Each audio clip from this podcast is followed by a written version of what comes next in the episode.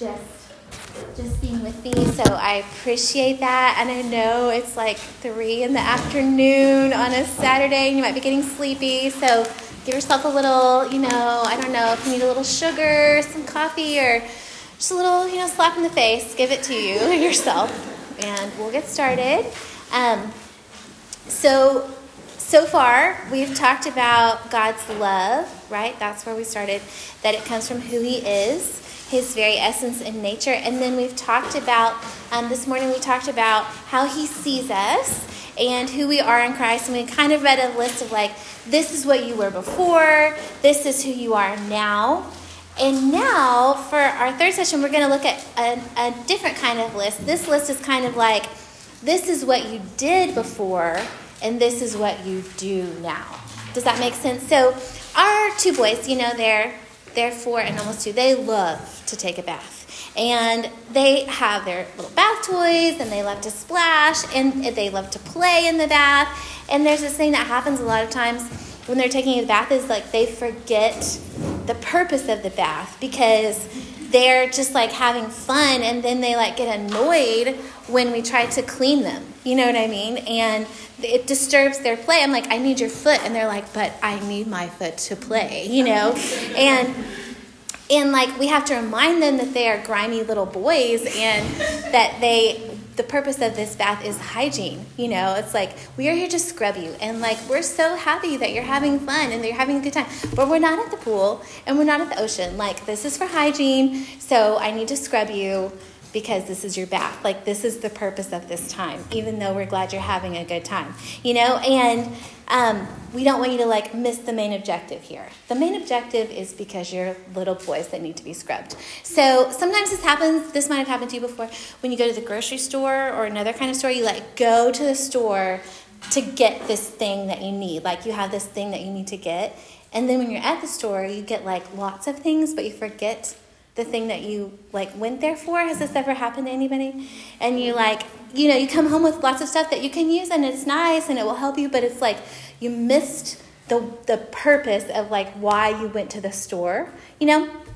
Um, and so a lot of people live their life like this you know? The the world um, the world and its system has given you a set of expectations and obligations. And when I say the world, I'm just talking about, um, in general, what everyone is doing apart from Christ. Um, because the Bible kind of describes two kingdoms, right? Um, the one we're calling the world is just everyone without Christ, and then the other kingdom would be the people that are in Christ, who are following Christ. And apart from Christ, everyone is pursuing themselves. But when you come to Christ, you transfer kingdoms, like we talked about in Ephesians 2:19 this morning. You transfer kingdoms. So now you're part of God's eternal kingdom, and not surprisingly, the purposes are much different in God's eternal kingdom than they are in the world's kingdom. So it's kind of like opposite day every day. Um, the world tells you to make a name for yourself, right? But God tells you to make the name of Jesus great. And the world tells you to work hard and make your future secure. But God says to trust God with your future, um, that you cannot control your future even if you try. And the world tells you to live life to the fullest and enjoy yourself now because this is what you have. But God says to live for eternity because it's coming and it's actually much longer than your life here. And the world tells you to prioritize taking care of yourself because no one else can be dependent on to do that for you. But God tells you to lay down your life for others because that's what He did. So you can see the contrast, you know. Um, to expand on that, here is like a list of things the world kind of uses success and the expe- some here's some of the world's expectations. Okay, the world tells you basically this is what you need to do. Okay, you need to have a successful career, be a boss babe. You need to have a hot, rich husband who also has a successful career. You need to be physically fit and healthy. You need to have beautiful babies. You need to have a big house and a beach house. You need to have nice cars, great fashion, a good social life, perfect hair. your own aesthetic, and a brand on social media. Oh, and also you need a lot of money. Like, however much you think you might need, you actually need more than that. Like, a lot of money, okay? Um, now, do you feel crushed by the weight of these expectations? Because you should, okay? These, like, these are totally unrealistic. Nobody can complete that list. Um, and in fact, they're not just unrealistic, they're impossible, exhausting, unnecessary, and unfulfilling. Um, even if you worked really hard, you know, at this list, you like make this your life ambition, you're like, I will have perfect hair and a hot husband and be a boss babe and everything else. Um, and you like gave your life to this and you succeeded, you would find out what some people have is that they don't satisfy. Because however much money you think you need, you actually need more. And however much success you think you need, you actually need more. And that's because these things like dehydrate you instead of hydrating you. It's like drinking hot Coke on a hot day, right? It does not satisfy your thirst. It just makes you, you're still thirsty, you know? So, um, even in like the best worst case scenario, if you achieved all of these things and you found like a little bit of satisfaction in them, um, that would still be your whole reward. Then you die. The end. Like that's it, right? That's all you got was that little earthly satisfaction that you maybe kind of enjoyed or maybe just wanted more still. So, most of us, we like face the world's expectations. That the world isn't like, just say, These are my expectations, but you see it every day. This is what you hear, this is what you read, this is what you see on TV. This is like everything you that everything around you is telling you this message, right? So most of us like know that this is the message and we know in our deep hearts that we probably can't do all of those things, even though we think it would be cool if we could. Um, so we just pick some of those things, right? We're like, I know I probably can't do all of that. Like, I'm not sure about my brand on social media or whatever. But we just pick one or two or however many that we think we could maybe accomplish and we like make that our ambition, you know? Um, then this is what happens a lot of times too is that we get around other believers or like we become part of Christian ministry and we realize there's another set of expectations for Christians. So now we need to like be part of a church, you know, be part of challenge, read our Bible, share our faith. And what we do is we layer these Christian expectations on top of the world set of expectations because we still need to have accessible career, a perfect family, a great body, tons of money, and fabulous hair. But also, we need to be a really good Christian, you know? And when you do that, what you have is a giant mountain of overwhelming expectations that can crush you, right? This is not what Jesus expects from you. This is not what following him looks like at all. He calls us away from the world's pursuits to pursue something different. Um, Jesus wants to give us rest, freedom, and purpose. He doesn't want us to layer our spiritual activities and productivity on top of our other worldly ambitions. He calls us to lay down the other things we're trying to accomplish, everything the world tells you to pursue, and to follow Him instead.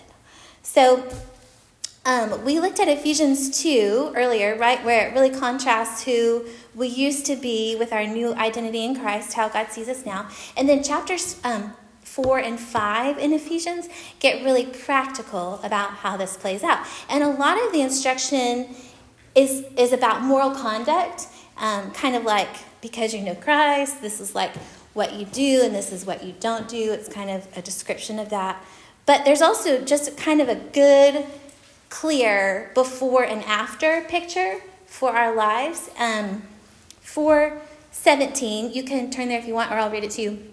But 417 says, So I tell you this, and insist on it in the Lord, that you must no longer live as the Gentiles or unbelievers do, in the futility of their thinking. They are darkened in their understanding and separated from the life of God because of the ignorance that is in them due to the hardening of their hearts.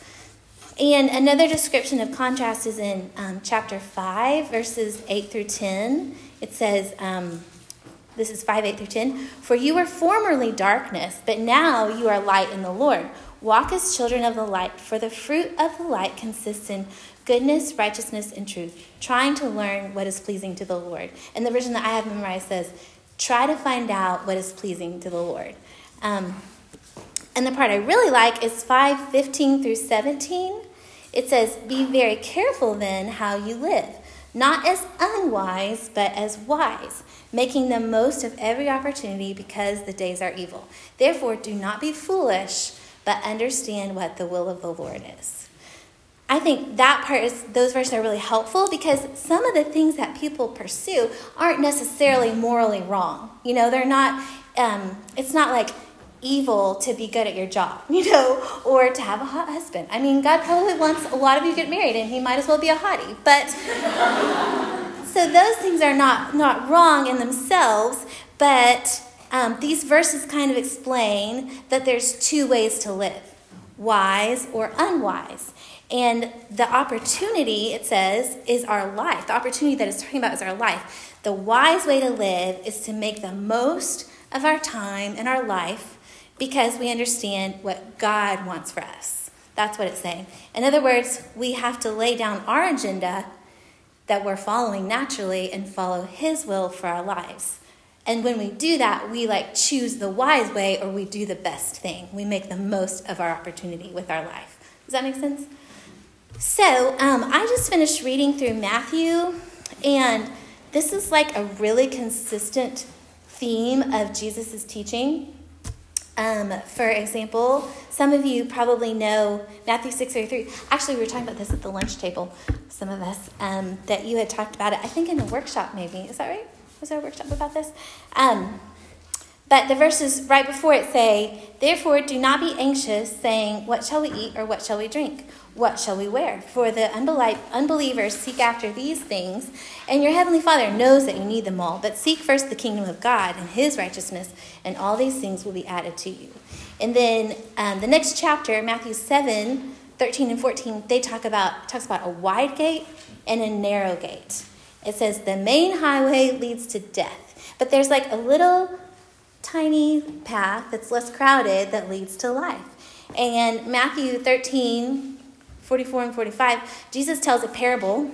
You might remember this. He tells a parable about someone that finds a treasure and they liquidate all of their assets in their whole life so that they could go buy this treasure because they knew that this treasure was actually more valuable than the other stuff they had before. So, are you picking up on this theme? Like Jesus is teaching, there are two ways to live, and they don't go together. And he's saying, My way is way less popular. Like the road is not packed. It is not LA traffic on my road.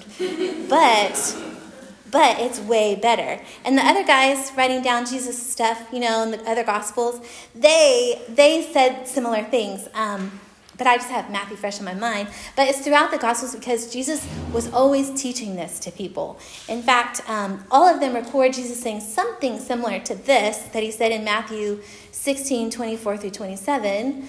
Jesus said to his disciples, If anyone would come after me, he must deny himself and take up his cross and follow me. For whoever wants to save his life will lose it, but whoever loses his life for me will find it. What good will it be for a man if he gains the whole world and yet forfeits his soul?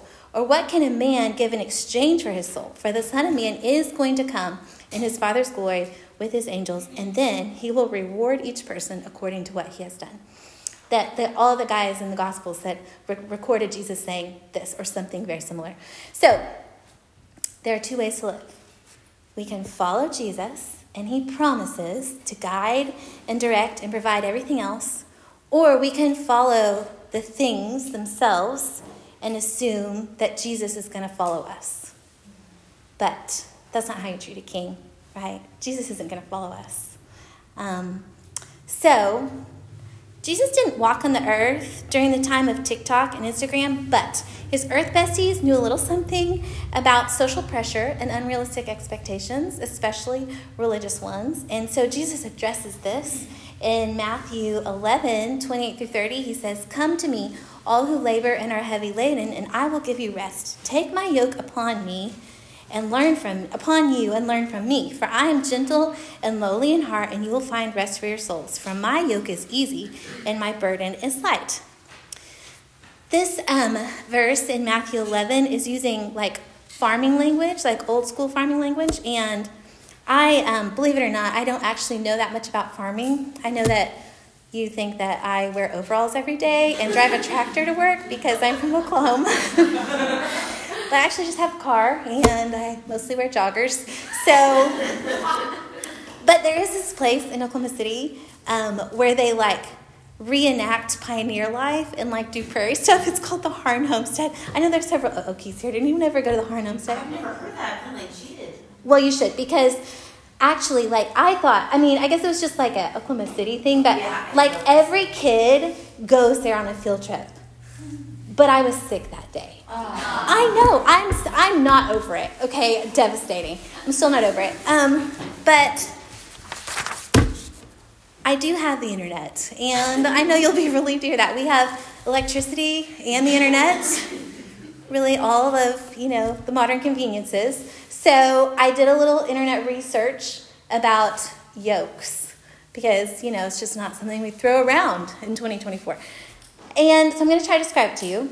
Does any, does anybody, has anybody seen a picture of this? I would like to show you a picture, but I don't have one. So I'm going to describe it. It's a piece of wood. It's like a bar across the top that has like two head holes in it, where you put, um, you put like two animals together, like maybe oxen or cows or mules. I'm not sure. I think any of them could work. And you put them in these head holes so that they can like be going together and then they pull this like heavy piece of farm equipment like a plow and they do the farming this way because they have to walk together to get the job done because it'd be too heavy for one of them to do by itself. Does that make sense? It's kind of like it's, like a less biblical way to visualize it would be like a three-legged race you know? It's not in the bible. But um you, where you like put together and you like have to move together you know what i mean to like get it done um the, the race is just for fun and like the yoke is for work so that's an important difference.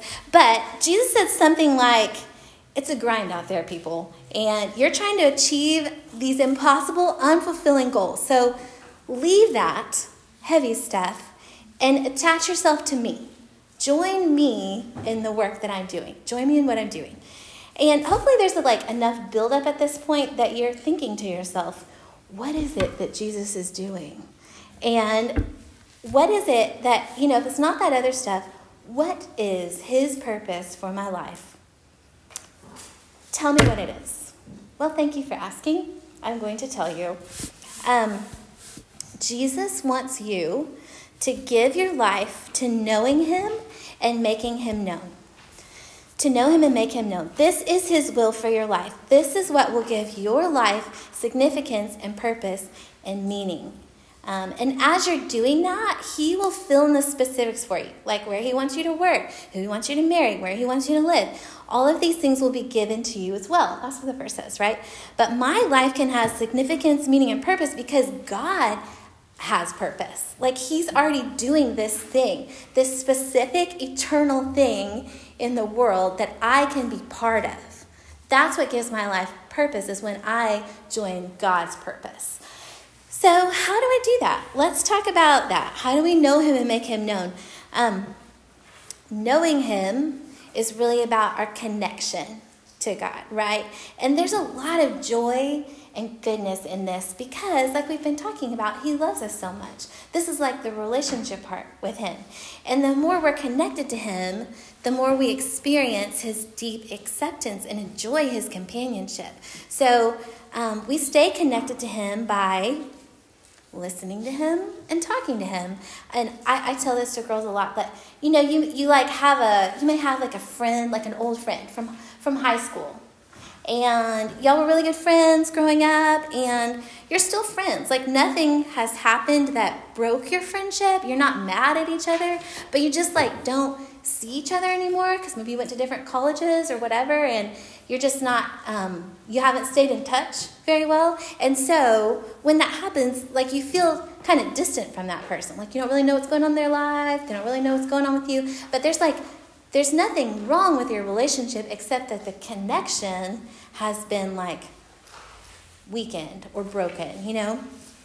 Um, and the same is true in our relationship with Jesus. Our connection or distance is like directly to related to how much time we spend with Him and how much we communicate with Him.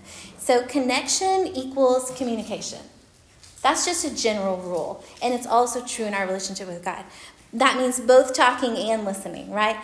So we spend time with Jesus by reading the Bible. That's how we listen to Him. That's how He speaks to us primarily, and then that's where we learn to hear his voice. And when we talk to him, it's called prayer, right? Those are simple basics that are just like absolutely essential. Just you can never grow spiritually without prayer and God's word, and you can never spiritually outgrow prayer and God's word because it's that's how our, our connection works. That's about our connection. Um, just like you never outgrow talking to someone close to you, like your friend or your mom. You know, it's like it's like now we don't have to talk or communicate. We just understand each other. Like no one's buying that, okay? Especially your mom. She's gonna be like, "You're a joke, stop." So connection, that connection is what it means to know Him, right? Surrendering to Him, listening to Him, learning to hear His voice, obeying Him, following His leadership surrendering again, obeying some more, talking to Him, listening, and you just keep doing it because it's a relationship. And relationships require communication and intentional time and ongoing attention because it's about connection, connection and relationship and communication. So that's um, what it really means to know Him and to keep knowing Him is just to stay connected to Him. Um, and then the second part is about making Him known, right? Making him known. So you remember the remember the yoke analogy from a minute ago? We're going to go back to the farm. Um, the analogy of the yoke implies at least two things. One is that there is work to be done, right? Because Jesus does not say, my recliner is comfortable and my pillow is soft. He's not like, come relax with me, baby. You know, that's like not what he that's not what he said.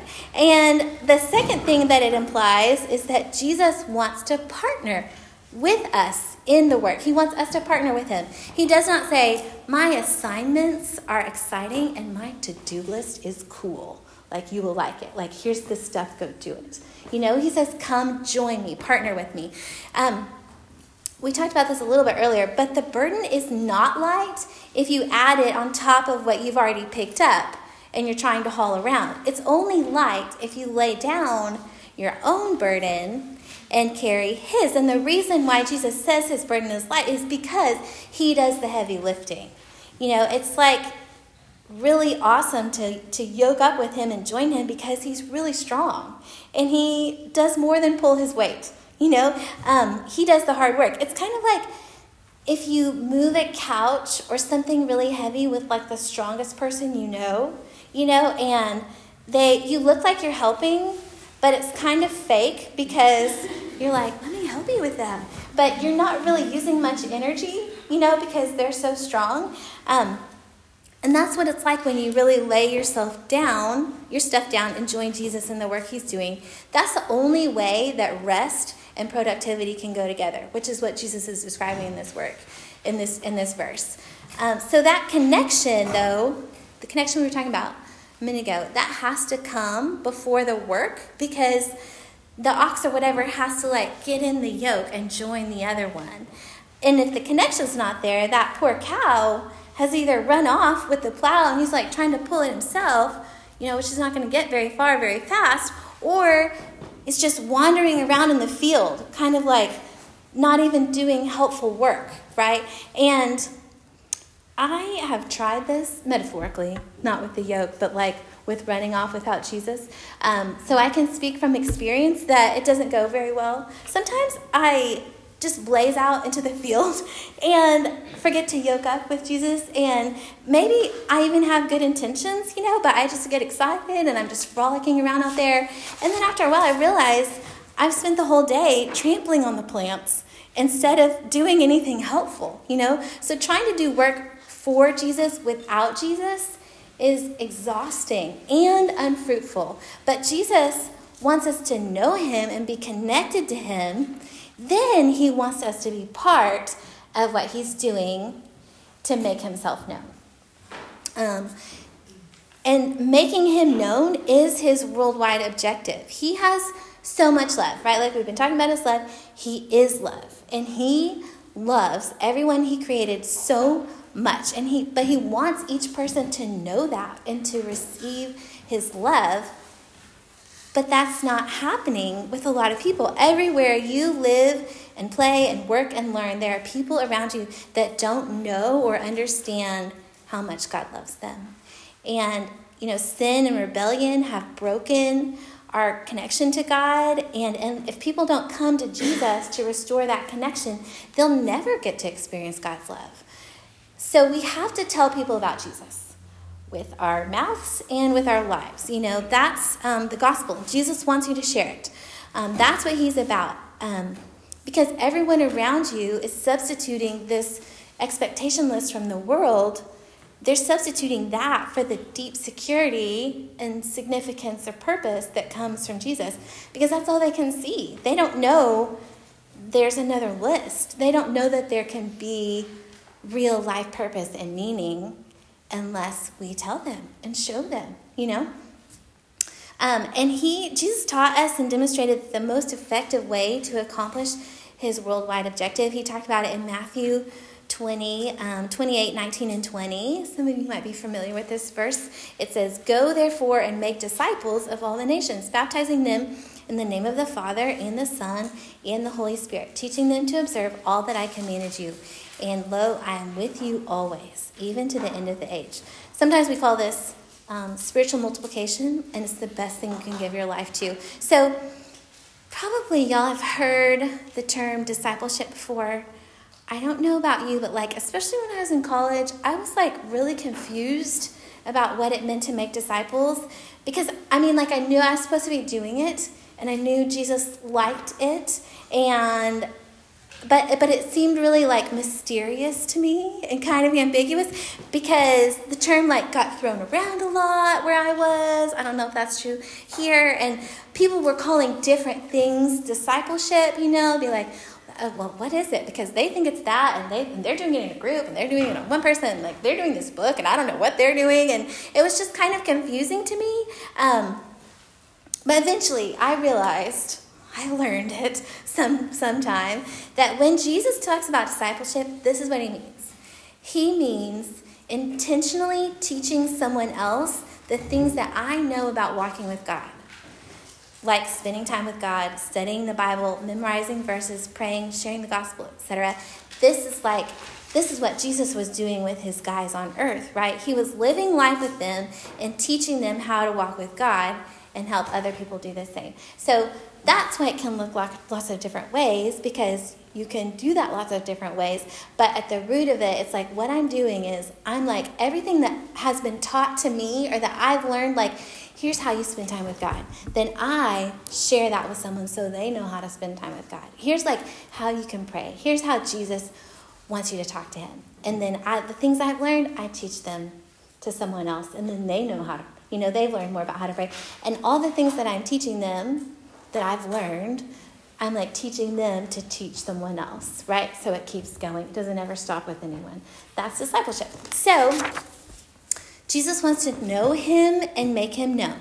We want to be with him and with them. That's the people we're, we're, helping, right? With him and with them. And this is the eternal work that gives life purpose and meaning and significance. But you know, your ambition is this like intangible thing that's happening in your heart. I don't know what it is. I cannot tell, you know, I can't like label you a certain way. Um, I don't know what you're really pursuing or whose expectations you're trying to meet. Um, I, I don't know where you're trying to find significance. It's it's possible to even be excelling in like the list of worldly things and have your heart firmly fixed on Jesus, what He's doing, or vice versa. So, um, only you know what is really deep inside your heart. And actually, it's possible you're even kidding yourself, but try not to kid yourself. And so it's going to be good to spend some time thinking about this and just asking Jesus what your next step is. You know, because I don't know what your next step is, but Jesus knows and he'll tell you. He listen. So maybe you need help knowing him. Um, is someone teaching you about more about connecting with Jesus? Maybe that's where you need to to find that. Do you need to join Jesus in his worldwide objective, making him known? Um, maybe there's a worldly ambition or something from that list of expectations we read that you realize that you've been trying to live for that, and maybe you need to lay that expectation down. Um, or maybe you've been trying to layer your Christian list of expectations on top of your other desires or objectives. So, everything you hear and see every day is telling you looks, love, jobs, stuff. Like, like this is what life is about. You deserve it. Go get it. Don't stop till you have it. All of it. More of it. Like, this is what you hear all the time. The world is constantly yelling that at you. And Jesus does not yell, it's not his style. But his message is loud and clear for anyone who, is, who will listen. There's more than just this short life. Um, so I'm going to end by reading our theme verse again and then we'll pray, and then you'll get some instructions about what to do next. I think you're going to have some time to think through these questions and maybe what your next step would be. So, our theme verse, 2 Corinthians 5 14 and 15, says, For the love of Christ controls us, having concluded this, that one died for all, therefore all died. And he died for all, so that they who live might no longer live for themselves, but for him who died and rose again on their behalf. Let's pray. Jesus, thank you that you let us join you in what you're doing. Thank you that you give us purpose, eternal purpose. That you give us a better list of things to live for that last forever and that um, give us satisfaction and meaning. And I pray that we would live for those things and that we would lay down the other stuff that we get pressured into doing or thinking will, will satisfy us. I pray that we would see through that and perceive what it is that you want us to do. And I pray that you would um, give each of these girls clear direction about what that means for them, like what they need to do next. And thank you that you really speak to us and you really love us. In Jesus' name, amen.